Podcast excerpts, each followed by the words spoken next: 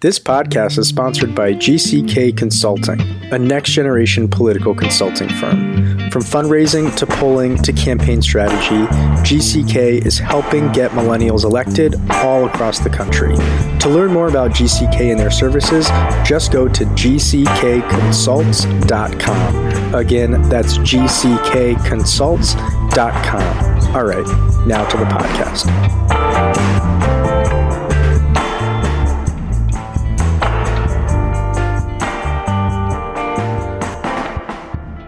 Welcome to the Millennial Politics Podcast. I'm your host, Jordan Valerie. My pronouns are she, her, hers. And today you'll be hearing a very special two part episode where I'll be speaking with both of the first openly transgender women elected to the New Hampshire state legislature, Lisa Bunker and Gerri Cannon.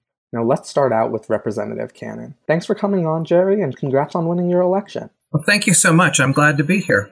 Yeah, it's our pleasure. So, could you tell us about your background and what your experience was like running for state legislature? I was uh, in the computer industry for a long time. Was let go uh, because I was transgender, and uh, so then I uh, I had to go into survival mode, and I uh, started my own carpentry business. And while I was running that, uh, I was contacted by a representative from from our state house and and a member from GLAD to go to the state house and testify in support of transgender rights bill up until that point, I had never stepped foot in the state capitol. And that was about, well, almost 10 years ago now that I did that. And we fought for transgender rights and same sex marriage. And I got to really mingle with uh, folks in Concord, our, our, reg- our legislature. And the, the, realization was they weren't high on a pedestal. They were just everyone, every ordinary people, just like everybody else. And, and so we worked on legislation. We uh, we won the same sex marriage bill, and the transgender rights bill failed. Got messed up in the politics and bathroom bills and all that sort of stuff. But during that time, I had a few people ask me if I would consider running for office because they felt my approach to working with people was was right on target. So um, in New Hampshire, uh, our state legislature makes about $100 a year. I was a struggling carpenter, and my business was struggling with the uh, the economy, and I, I, I had to decline. I ended up uh, scrambling with my own business and going on the road. And I I had five years in the seat of a truck driving cross country to think about running for office and what to do with the rest of my life. Eventually, I was able to to find a, a new home in Somersworth, New Hampshire which is over by Portsmouth near the seacoast. And I found a whole new community that was very welcoming and opening, open. And we had a gay mayor. But we still do have a gay mayor. I I mentioned that I was interested in running for for state office, and, and he asked me if I'd consider running locally. And I said, "Well, what if you?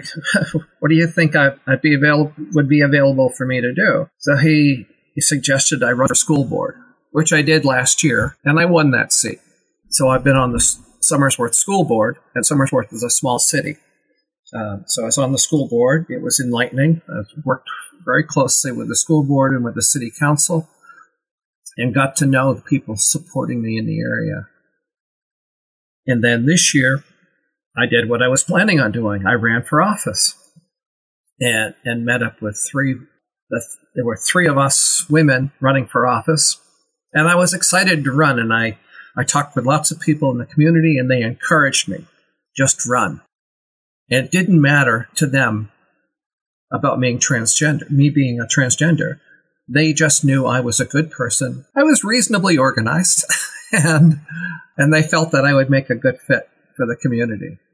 The results of the uh, the election show that the, the three of us ladies swept the small town of Rollinsford and four of the five districts in Somersworth, and we beat out the three incumbents.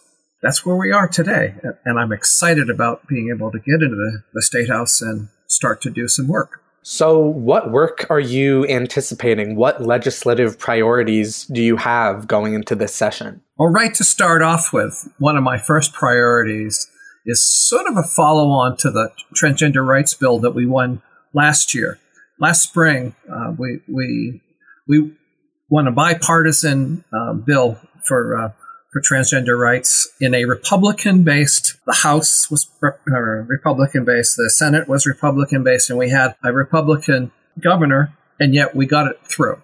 It was a lot of work. So this year, uh, one of the things on my plate is in New Hampshire, we don't have uh, the ability for for someone who's in the process of transition to have their gender changed on their birth certificate if they were born here in the state.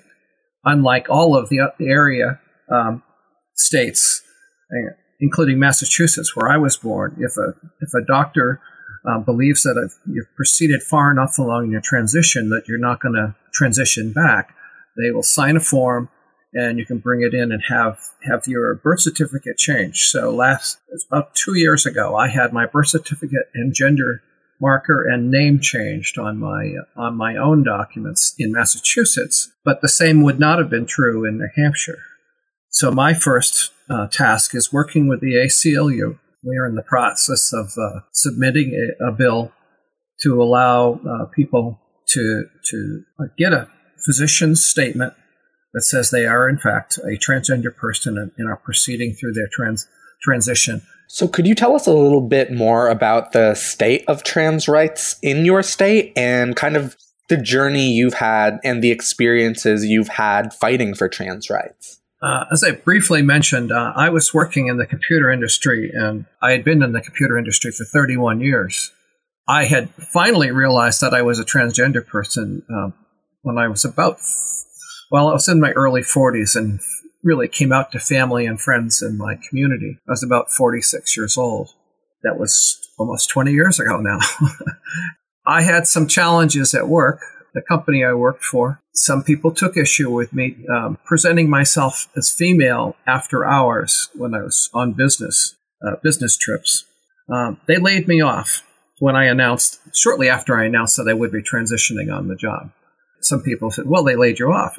But they hired somebody into my group the very same weekend I left, and I never had a chance to interview for that job. When I did um, contact a lawyer to see what my rights were, they basically told me, you don't have anything to uh, to fight with here in New Hampshire because you're, you're not a protected class. So I, I, I dropped it. When I found out, when I was given the opportunity by um, Representative Ed Butler to come in and talk with him, I was saying to them, he says, "Well, this is what I was looking for back when I got got let go." And he goes, "Well, let's let's share your story with the folks in Concord."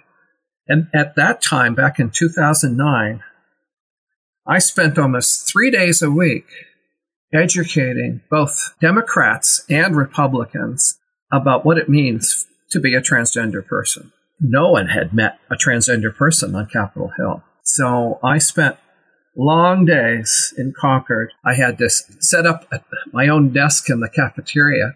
And I'd scheduled time with the representatives to come by. Uh, representatives in, in in New Hampshire don't don't have offices. We there's there's 400 representatives in New Hampshire. we have the third third largest uh, legislature in the English speaking world the senators have offices and I was able to corner them, but the representatives, I had to either corner in the hall or schedule time with them to come talk with me. And that was, that was a good experience for them as well as myself. Is to find out that I could share my story. I did share my, my story also in the newspapers and really made people aware that transgender people existed in our community it wasn't until the past two years when I got off the road and got back into back into real life again in the community that I found that from my previous efforts in being out in public and trying to educate even our own community, the number of transgender people that were out and were willing to help and the GLBT community as a whole was there to support the efforts. And we had people from the ACLU and from the State Police Association and from numerous uh, church organizations and, and from women's groups, all supporting us. The fantastic thing was watching a lot of young people in their 20s in college come out to help us and use technology for us to go uh, sort through the the representatives in our in the state and start uh, getting their opinions on the transgender community, and we we took a, a tactical approach. We ended up uh, having home parties where we invited very specific legislators in for them to meet transgender uh, people, including families with uh, young transgender members with transgender children, so that they could talk to these kids and realize this is not something we do on a whim. This is who we are. And that turned turned out to be the, the turning point as people started to get the message that transgender people aren't a threat to the community, that we are the community. Something I think is kind of interesting about your state is though Democrats retook the legislature, your Republican governor got reelected by a pretty solid margin. Why is that? Oh, our governor, uh, I, am not sure. he, votes on some of the bills that are very positive for people, and there's a lot of things that, that don't quite fit. Uh, we've watched him this past couple of years because he sort of tracks along with our current president's line of thinking. He, he surprised us with uh, signing the transgender legislation and, and a couple other pieces of legislation. But he hasn't, uh, you know, for the GLBT community, but he hasn't been uh, fully in line with what we'd like to see from a democratic perspective. But he's been flexible and, and at least willing to talk to people. And I think that's what some people saw in him. Plus, the other thing is he's related to a previous previous governor, and his father was Governor Sununu. So the name carries some weight. And going into this legislative session, do you see him as more of an ally or an impediment to a progressive agenda? Good question. I I think that's one of the things we're going to have to figure out over time. Uh, I know that he knows me by name already, so I know, so he'll be aware of of the things that I'm doing because uh, this is an area where we are fairly vocal in our state about the rights for the GLBT community and for di- diversity in general. I'm very strong on diversity for our community. We have uh, a very large population of Indonesian people in the area that uh, have been fighting for the right to stay here in the country. We've got the size of the, popula- the Indonesian population is the largest group north of New York City. So it's, it's a sizable number. And uh, we're trying to make sure that people of all kinds get the rights they deserve. So I think from a progressive agenda in general, it's we are going to have to sell the governor.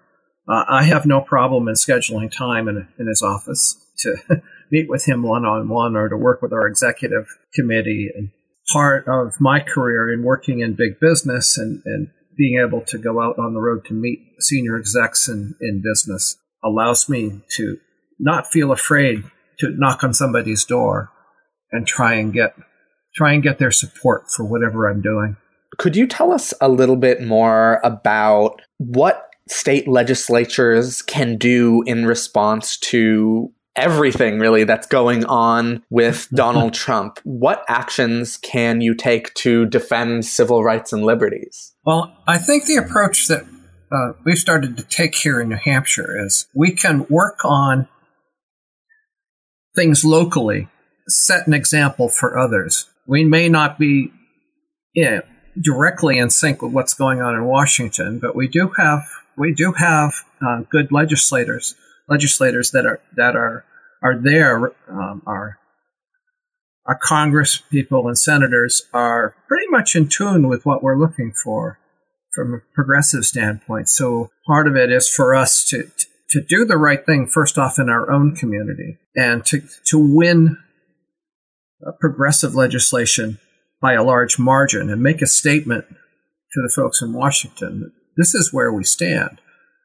I think if more states could come up and say, this is where we stand, this is what's important to us, and establish those things as here's what we are doing in our communities, independent about what's going on in Washington.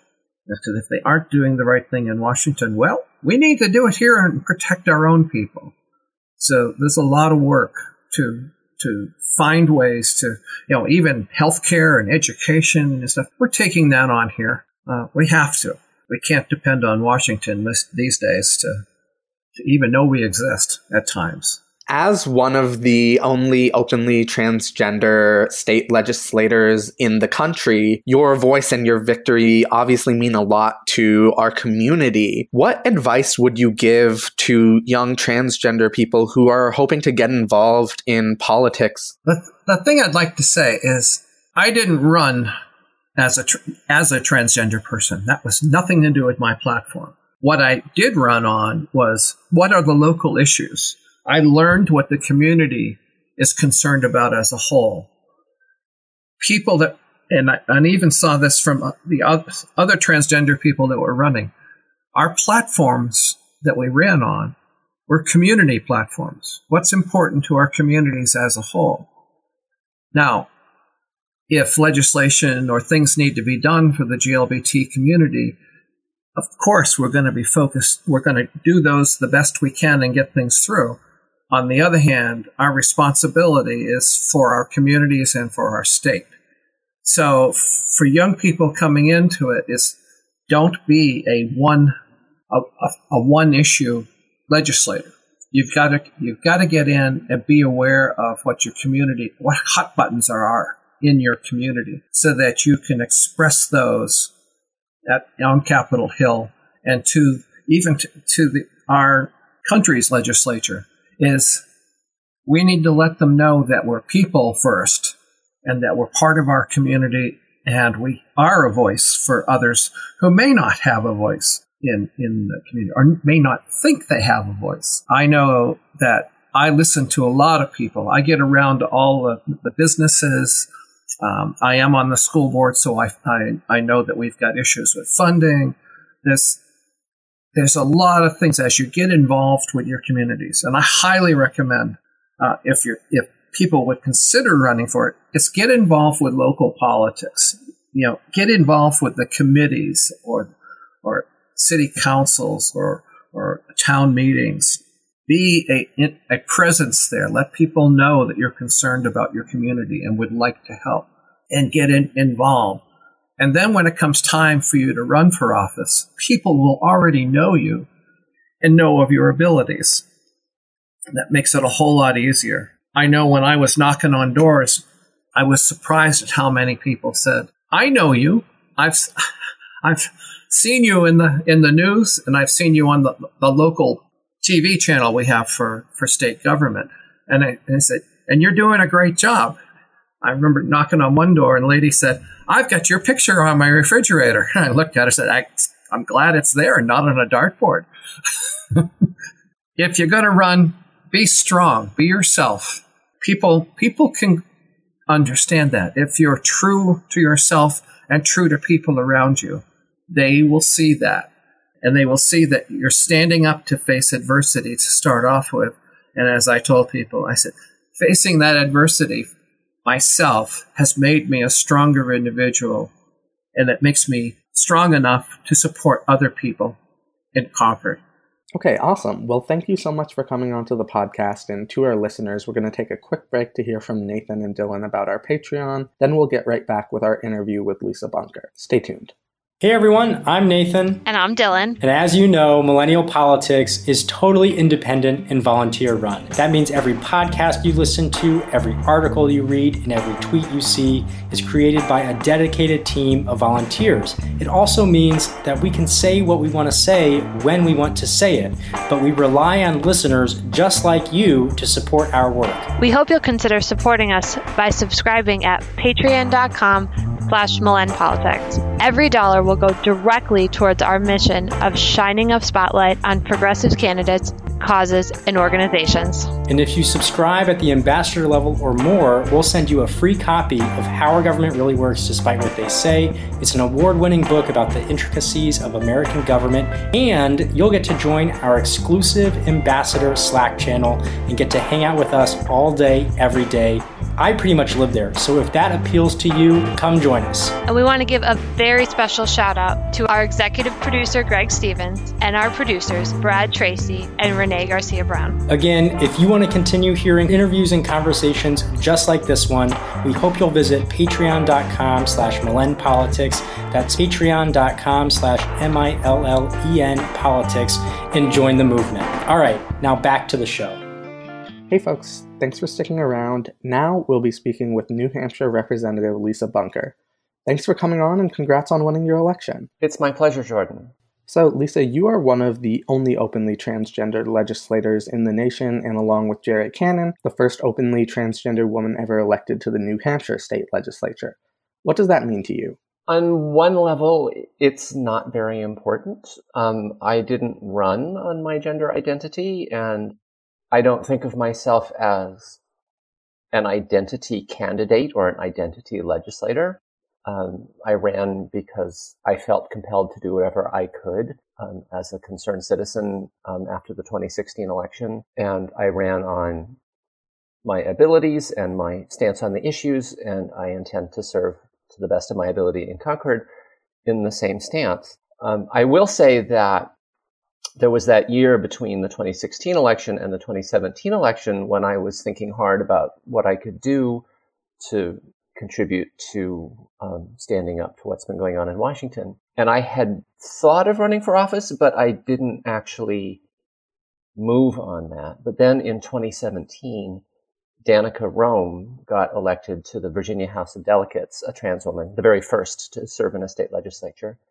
And her victory electrified me. So I guess I had sort of self-selected out of running because I assumed that I couldn't get elected as an out trans person. Um, but Danica did it, and she ran a principled campaign on her on her qualifications and the issues.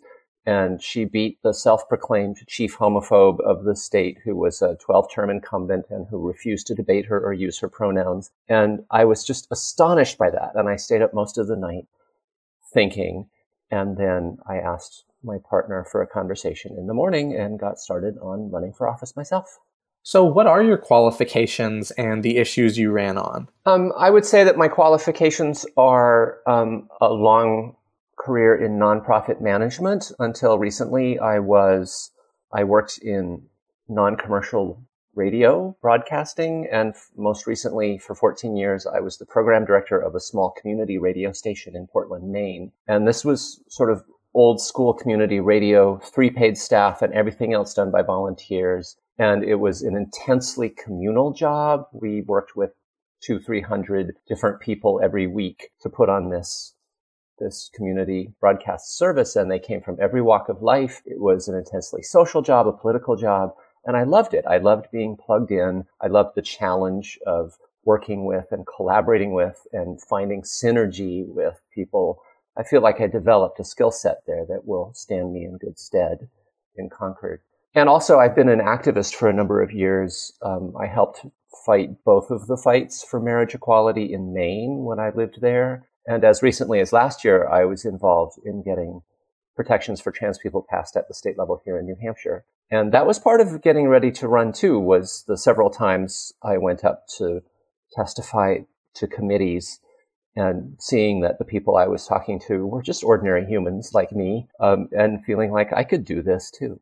So, what progress do you think is going to be made in this legislative session that has been stalled by the Republicans in the past? Well, one thing that I'm very aware of myself um, is I've, I've gotten increasingly interested as the campaign goes on in voting rights and fair elections. Um, and I'm going to request to be put on the election law committee of the New Hampshire House. Um, we've had a couple of laws passed in the last two years here in New Hampshire, which have restricted access to the ballot box.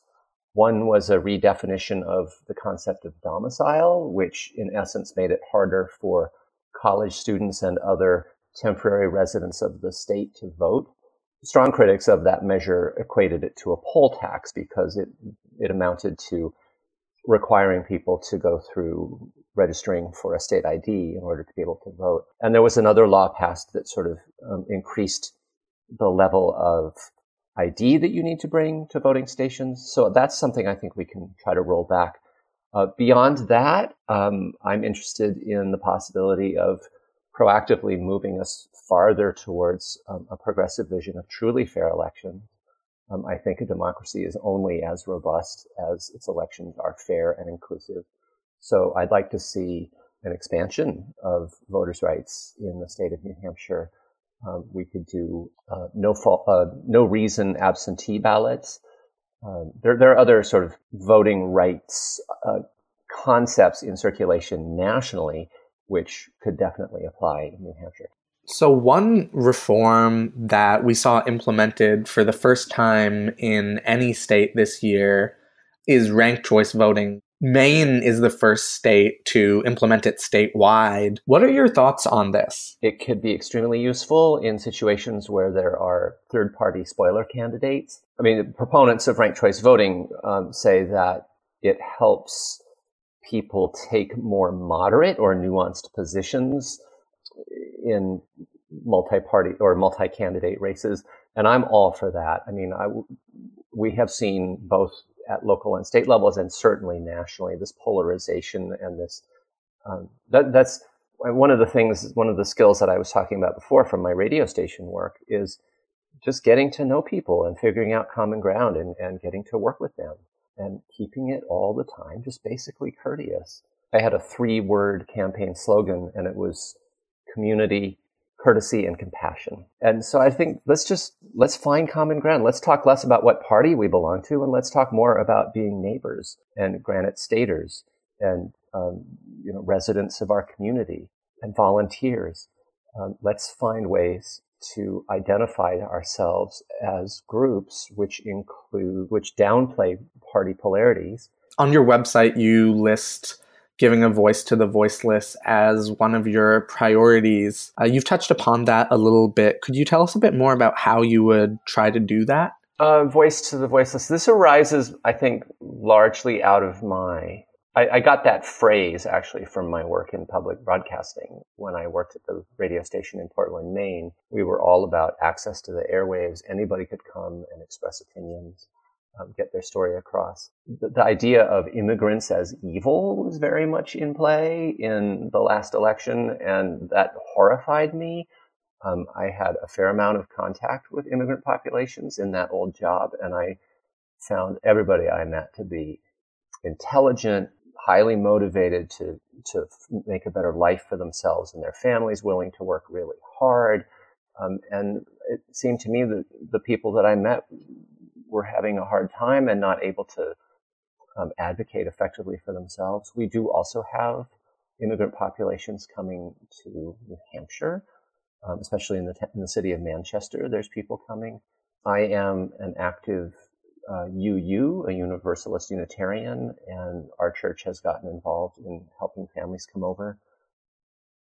The, the kind of demonization of, of otherness that we're seeing from the current administration is finding willing ears, and that that just that just really terrifies me. I am worried, as I imagine many other people are, about the resurgence of sort of quasi-fascist ideas and and um, and political moves. So giving voice to the voiceless is about making sure, is this is about standing up to that kind of otherizing of, of different groups.